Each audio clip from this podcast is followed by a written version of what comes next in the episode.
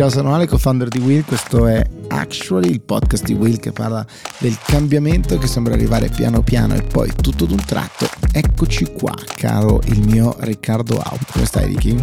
Molto bene, molto bene. Una settimana di esperienze eh, particolari. Ciao, Alessandro Tommasi.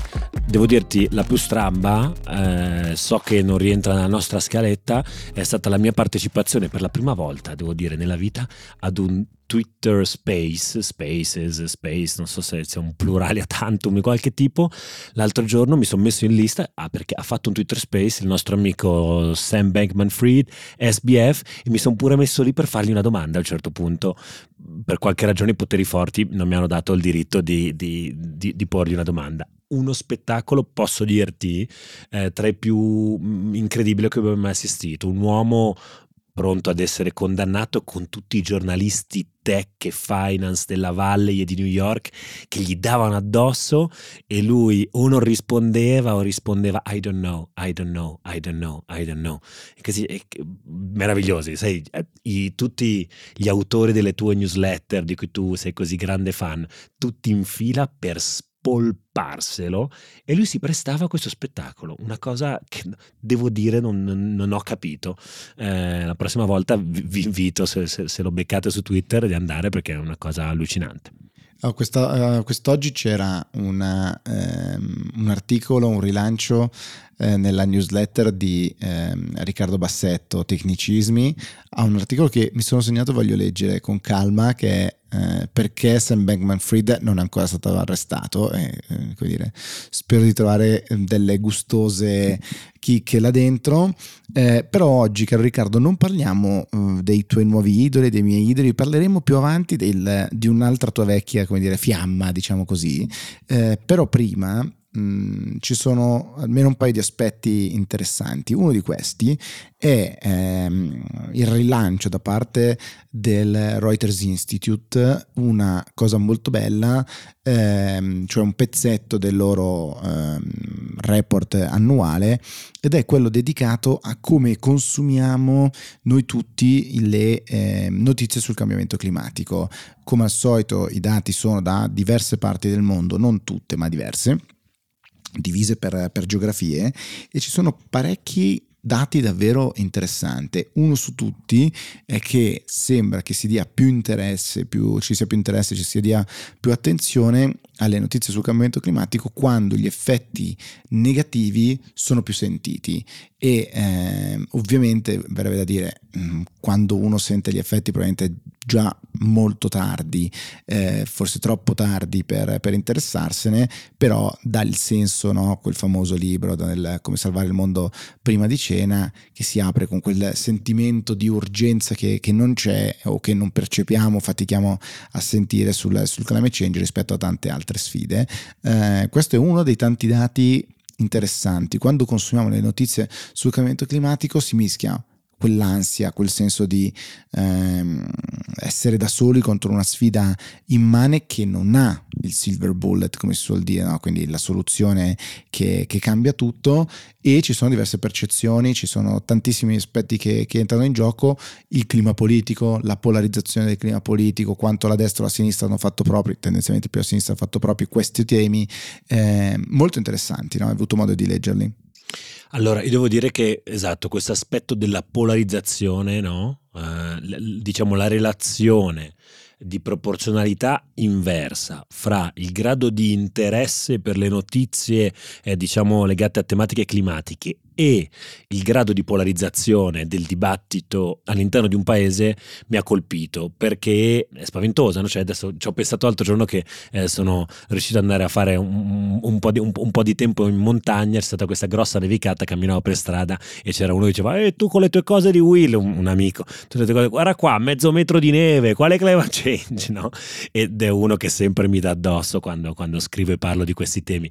Questa polarizzazione porta sostanzialmente ad abbattere enormemente enormemente eh, il grado, la percentuale assoluta di interessati alle tematiche eh, di, di, climatiche all'interno di un paese. Non a caso gli Stati Uniti sarebbero uno dei paesi al mondo con il più basso tasso di interesse assoluto eh, nei confronti eh, di questo tipo di notizie, che è di per sé controintuitivo, mi verrebbe da dire. Il paese più sviluppato sviluppato, educato e ricco al mondo, in teoria dovrebbe essere quello che maggiormente eh, nutre interesse per questi temi e invece no e da qui insomma ritorna tutto nel nostro campo no? il, ruolo, il, ruolo, il ruolo dei media eh, il ruolo dei, dei, social network e come questi contribuiscono a polarizzare il dibattito noi nel nostro piccolo proviamo a, ad aggirare questo rischio anche possiamo dirlo possiamo farci un piccolo spottino mi, mi, mi, stai, mi stai già denunciando perché quando faccio gli spot dei prodotti Will tu ti arrabbi. No, no, ma eh, ovviamente adesso facciamo lo spot a Per Terra, il nuovo podcast di Will su, su, questo, ma c'è un dato prima che secondo me è interessante e che è funzionale a raccontare del nuovo podcast, cioè come soprattutto le generazioni più giovani, o tanto più sono giovani, tanto più vorrebbero che Mm, le testate giornalistiche, insomma le, chi fa le notizie, si schieri sul cambiamento climatico. È evidente proprio il dato come gli over 55 dicono no, lascia che tu dai la notizia il più secca possibile, il più imparziale possibile, e poi lascia che il pubblico si faccia la propria opinione, mentre i più giovani che dicono invece devi prendere una posizione proprio perché sono le generazioni più giovani che hanno quel senso dell'ecoansia, questa idea di cui abbiamo parlato tante volte, no? la, la, mancanza di tempo, la, quanto drammatico è, siamo l'ultima generazione che può fare, che può fare qualcosa. Eh, c'è secondo me, e questa è la base poi del, del, podcast, il bisogno però forse per ulteriormente amplificare e democratizzare, rendere davvero di massa questa, questa sfida, il bisogno non di renderlo positivo, di raccontare storie positive che ovviamente eh, rischierebbero di edulcorare il, invece il tenore della sfida, ma dall'altra parte di raccontare quali potrebbero essere gli strumenti per risolverlo, perché una volta che si è presa coscienza della dimensione del problema è talmente grande che rischia veramente di schiacciarci, di farci sentire impotenti e quindi che cosa si fa? Parto io, parte il governo, io convinco il governo, non, no, non lo sappiamo mai, no? E allora con questo nuovo podcast abbiamo provato a ragionare di una cosa che poi proviamo a fare spesso, cioè quali sono gli assi che mi portano verso il cambiamento. Può essere la regolamentazione, quindi che so, qualcuno che impone delle tasse, qualcuno che impone nuove regole, che impedisce di fare qualcosa o favorisce invece un cambiamento c'è un asse culturale e quindi il cambio di abitudini,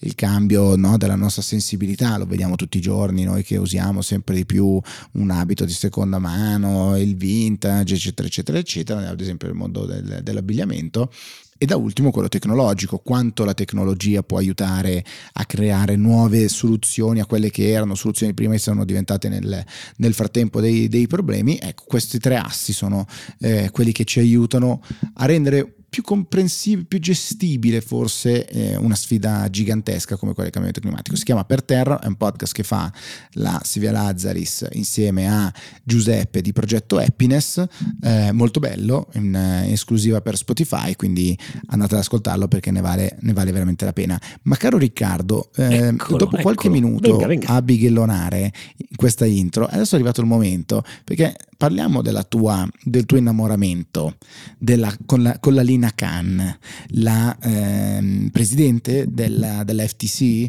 eh, la capa insomma della, eh, dell'antitrust americana, perché qualche mese fa tu sognavi di essere lei, giovane, hipster, eh, no? Questi, questa nuova ondata di antitrustisti, eccetera, eccetera, eccetera.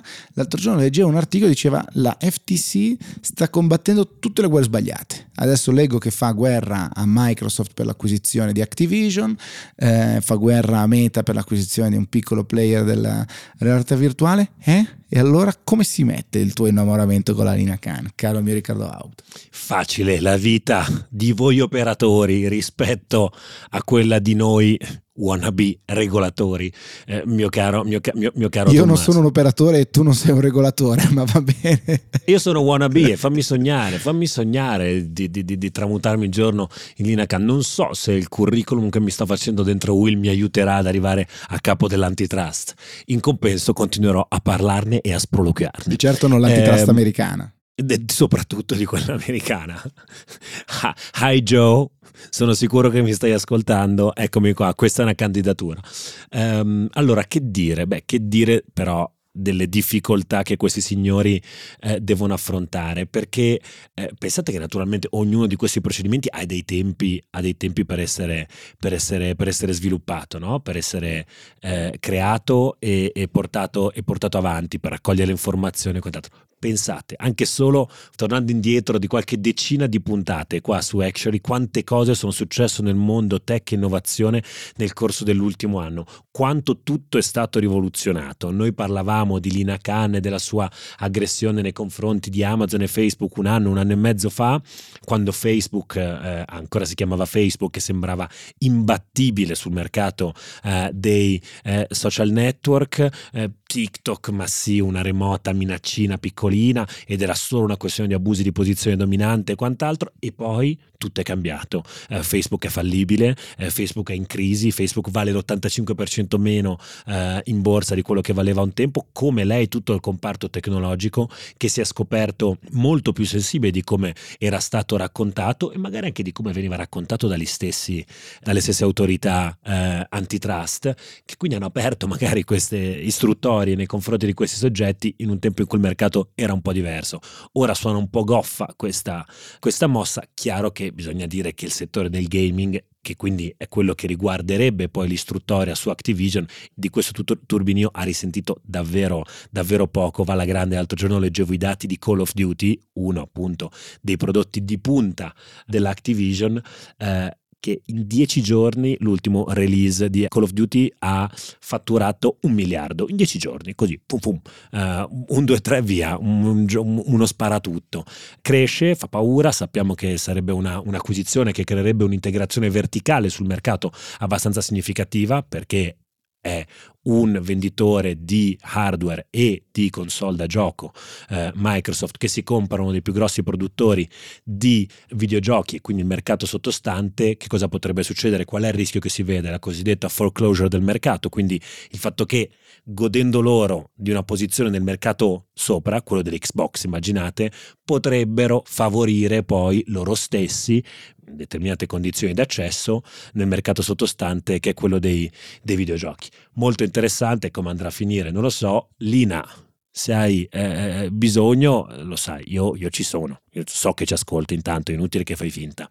Va bene, dopo il tuo ennesimo messaggio stile dating per eh, Lina Khan, caro Riccardino Out, questa volta io ti caccio, mi eh, reco da solo a fare una bellissima eh, big story insieme a Federico Garcea, che è il CEO di Tridom, ehm, un ritorno qui su, su, Actually, Tridom è anche lo sponsor di questa, di questa puntata, felicissimi di ritrovarli dopo un po' di tempo, quindi direi gingolino e big story.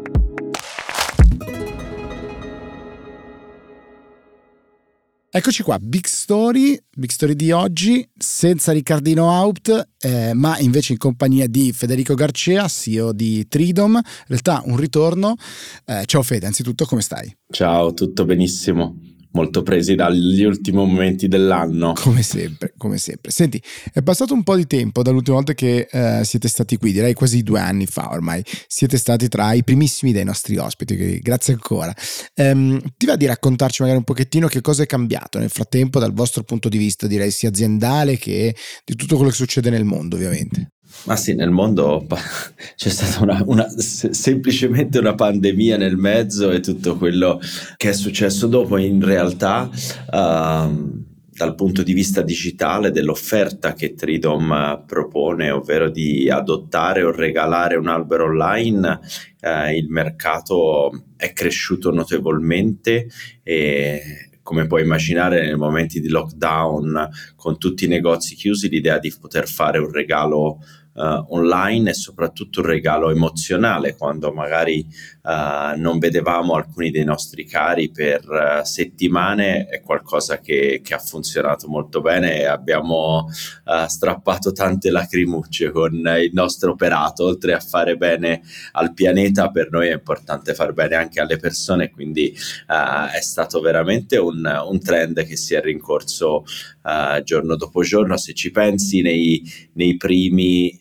dieci anni di vita avevamo piantato un milione e mezzo di alberi e nel, nell'ultimo anno e mezzo un altro milione e mezzo, quindi un trend sicuramente uh, in crescita. Questa è una di quelle metriche che piace tanto alle startup, far vedere la la curva, no? come accelera così, così, rapidamente, però è sicuramente il dato, no? una metrica che, che, ti dà l'idea di quanto il cambiamento poi arrivi e, e, di, e, e si diffonda.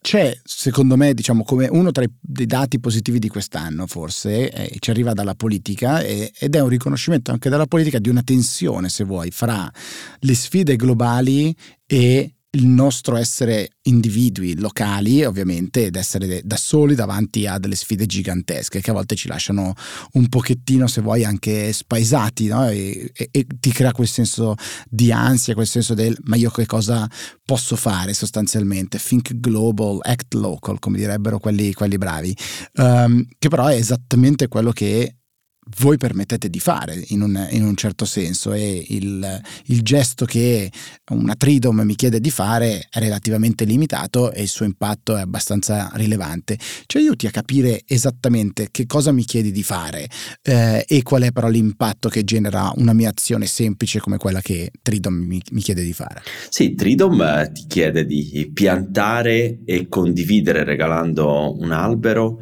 a chiunque desideri, in particolare ora penso ai regali di Natale, ai tantissimi alberi che piantiamo in 17 paesi del mondo che possono essere regalati con pochi clic. Quindi uh, un'azione di, un, di, una persona da, comodamente da casa può innesca un meccanismo attraverso il quale uh, un contadino dall'altra parte del mondo che fa parte di una cooperativa raccoglie, prende una, una, piccola piantina vivaio, la pianta e ne riceverà i, i frutti. Quindi quella piantina, oltre a contribuire a mitigare l'impatto globale ovviamente gli alberi assorbono CO2, la CO2 un, eh, ha un impatto a livello globale, un albero piantato eh, molte volte in Africa o in Sud America cresce più velocemente, ha un impatto anche superiore rispetto magari a un albero piantato in delle zone semiaride o anche in climi mediterranei e questo scatena anche un impatto dal punto di vista sociale perché come detto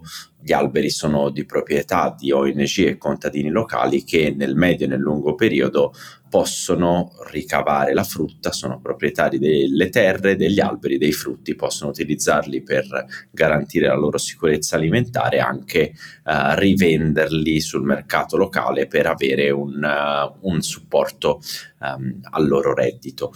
Questo è stato da sempre un po' quello che ha mosso la nostra impresa, nel senso quando abbiamo fondato Tridom ci rendevamo conto che le politiche globali, il protocollo di Kyoto che era uh, in vigore, era qualcosa di molto lontano dai cittadini e dalle aziende, ovvero governi che si accordavano uh, per cercare di limitare le emissioni globali, a volte eh, imponevano delle riduzioni alle aziende più energivore, però il cittadino era veramente fuori, secondo me, dal contesto e anche le aziende vedevano in quelle attività un rischio o un'ulteriore tassa. E quindi uh, questo è anche un po' quello che abbiamo visto negli ultimi due anni.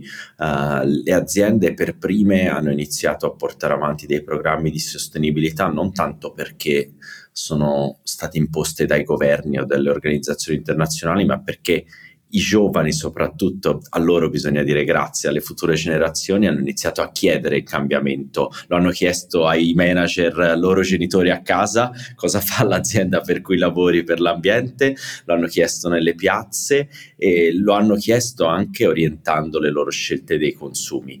E, e le aziende se vogliono restare nel mercato e probabilmente prosperare nel futuro non eh, hanno visto e devono vedere la sostenibilità della loro filiera produttiva, in tutte le loro azioni come una necessità.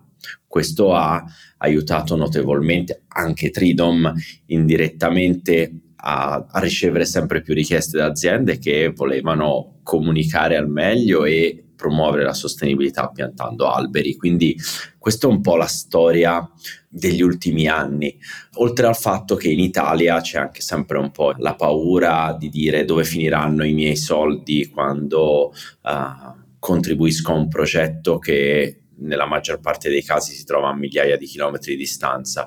Quando abbiamo fondato Tridom eravamo i primi un po' che scettici nel finanziare dei progetti ambientali di cui non avevamo aggiornamenti, nessun tipo di notizia. Quindi Tridom eh, nasce proprio per dire voglio contribuire da casa mia ma voglio sapere come vengono investiti i miei soldi e l'impatto che avrò non solo in questo momento, ma nel lungo periodo. Un po' l'esperienza digitale rispondeva a una nostra uh, esigenza nel contribuire ad, ad alcune cause. Hai anticipato una delle mie domande proprio sul ruolo no, che il digitale può avere anche nella trasparenza che puoi offrire in termini di appunto monitoraggio di quello che, che è l'effetto della, della mia azione, del, del mio gesto. E allora ne, ne aggiungo una, diciamo, un twist a questa, questa prima versione, cioè voi avete un dato o comunque una sensibilità rispetto a quali sono i motivi per cui qualcuno decide di tramite Tridon di piantare un albero, un'azienda di fare un'azione con, eh, con voi, cioè è il filone della sostenibilità sociale, quindi dell'impatto che quello genera all'interno della, della, eh, della comunità locale, eh, oppure è il tema ambientale, un mix di questi, eh, Mm, diciamo, perché è un'idea bella eh, end of the story perché ho la trasparenza con il monitoraggio attraverso il digitale mi ricevo le mie fotine della mia piantina che cresce questo mi dire, crea un attaccamento avete un osservatorio su questi, su questi driver di, di scelta oppure un mix di tutti quanti? Ma ti direi che è un mix di tutti quanti. Alcune aziende vogliono comunicare, ad esempio, più l'impatto in termini di, anche di CO2 assorbita dagli alberi. Alcuni sono molto interessati a ai contadini che sosteniamo.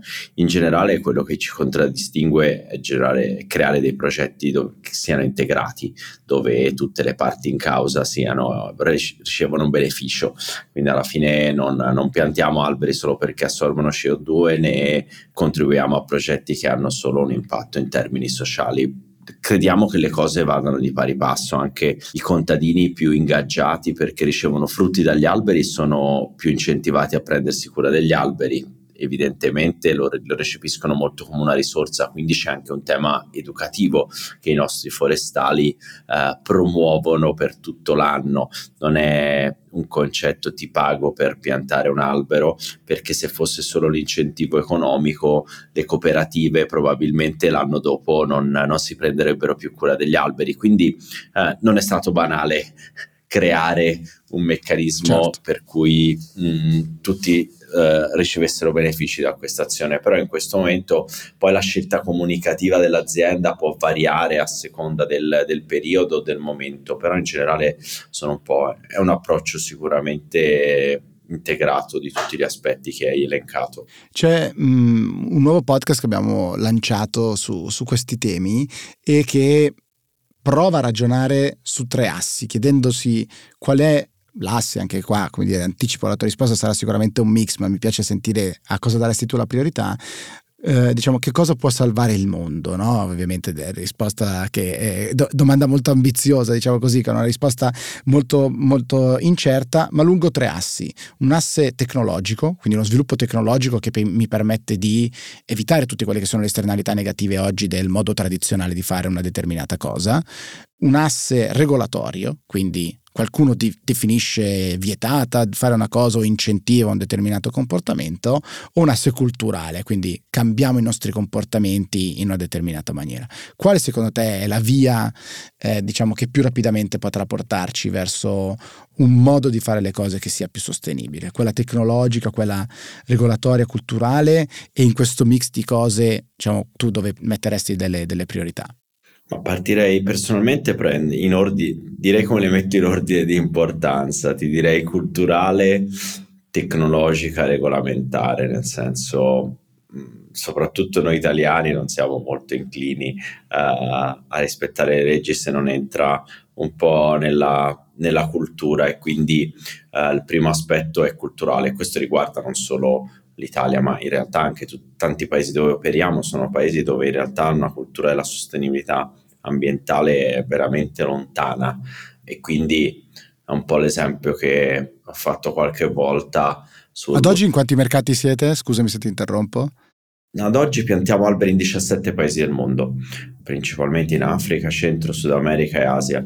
Però l'esempio, non so se vi ricordate quando era forse quando eravamo piccoli, se buttavi una carta in terra nessuno se ne, se ne, preoccupava o la sigaretta in terra. Poi ci hanno culturalmente iniziato a passare il concetto che era un gesto brutto e le persone hanno smesso di farlo e, oppure chi continuava a farlo ha iniziato a vergognarsi e quindi se lo faceva lo faceva di nascosto senza essere osservato. Vuol dire che più che il fatto dell'illegalità era perché è diventato un comportamento che non è più accettato culturalmente, quello di buttare una sigaretta in terra o, o sporcare. quindi per questo mi viene da metterle in un ordine prima, sicuramente prima a livello educativo, eh, culturale e poi regolatorio.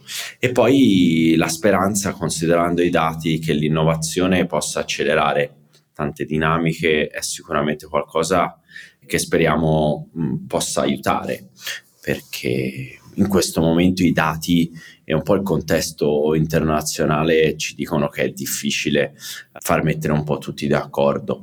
Uh, noi siamo i primi responsabili che abbiamo portato avanti, dico noi come cittadini europei e americani che abbiamo portato avanti per anni un'industrializzazione uh, senza rispetto del, del minimo uh, valore ambientale. Quindi oggi è veramente complicato chiedere ai paesi che ora vogliono, cercano di raggiungerci e di svilupparsi, di, di farlo con, con, enormi limitazioni. Quindi uh, solo nella misura in cui questi paesi vedano nell'innovazione tecnologica, anche di tecnologie ambientali, uh, un'opportunità di sviluppo si può accendere il cambiamento, non uh, limitandoli nel loro sviluppo. Quindi per questo sempre metto l'aspetto tecnologico prima di quello regolatorio.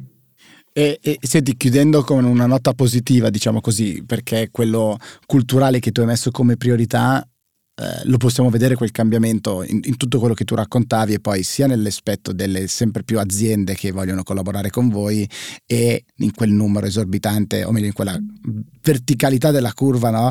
che, che, raccontavi tu prima, quel milione e mezzo, in, in quanto il, il, secondo milione e mezzo in un anno, dicevi, il primo in, in dieci sì, anni. poco più di un anno. Quindi insomma, esatto. quella diffusione forse la si, vede, la si, vede, anche da questi dati, quel cambiamento culturale che, che, è in moto forse lo si vede da questi, da questi atti. Quali sono i prossimi obiettivi per voi in termini di, eh, diciamo, alberi piantati magari nei prossimi, nei prossimi anni o paesi nel, nel quale operare eh, in giro per il mondo?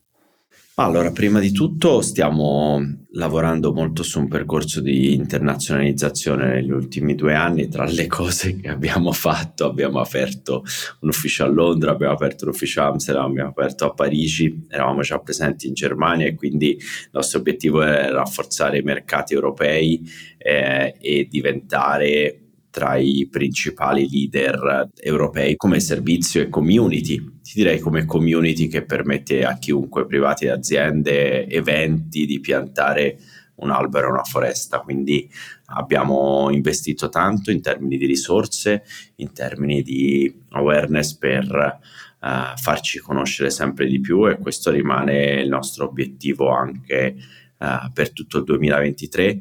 Uh, eh, stiamo facendo dei, dei grandi passi a livello di sviluppo della nostra piattaforma e a livello tecnologico quindi a partire dal campo abbiamo uh, riscritto tutta la nostra infrastruttura e piattaforma forestale per uh, fornire sempre più contenuti precisi dai progetti, avere più aggiornamenti, avere anche un, una lista e una storia dei più di 170.000 contadini che piantano alberi con noi, quindi eh, a breve oltre ad adottare un albero conoscerai la storia anche del contadino che si prende cura dell'albero e anche dell'impatto in termini di obiettivi di sviluppo sostenibile che, che quell'albero contribuisce a realizzare e quindi più informazioni dal campo. E a febbraio rilasceremo la prima app di Tridom ufficiale, quindi è un grande cambio. L'idea uh, che. Che, che, vada di pari passo con uh, più informazioni dal tuo albero, l'idea è che possa portare un po' sempre l'albero e i suoi aggiornamenti con te e il modo migliore per farlo uh, probabilmente averlo, um, è averlo in app. Quindi queste sono un po' i due, le due aree principali di sviluppo almeno per i prossimi 12 mesi. Fantastico, allora la prossima volta che ci sentiamo sicuramente controlleremo come vanno questi eh, OKR, come fate voi start-upper di successo. Fede, grazie mille per questa chiacchierata e in bocca al lupo per i vostri obiettivi. Grazie, a prestissimo. A presto, ciao ciao.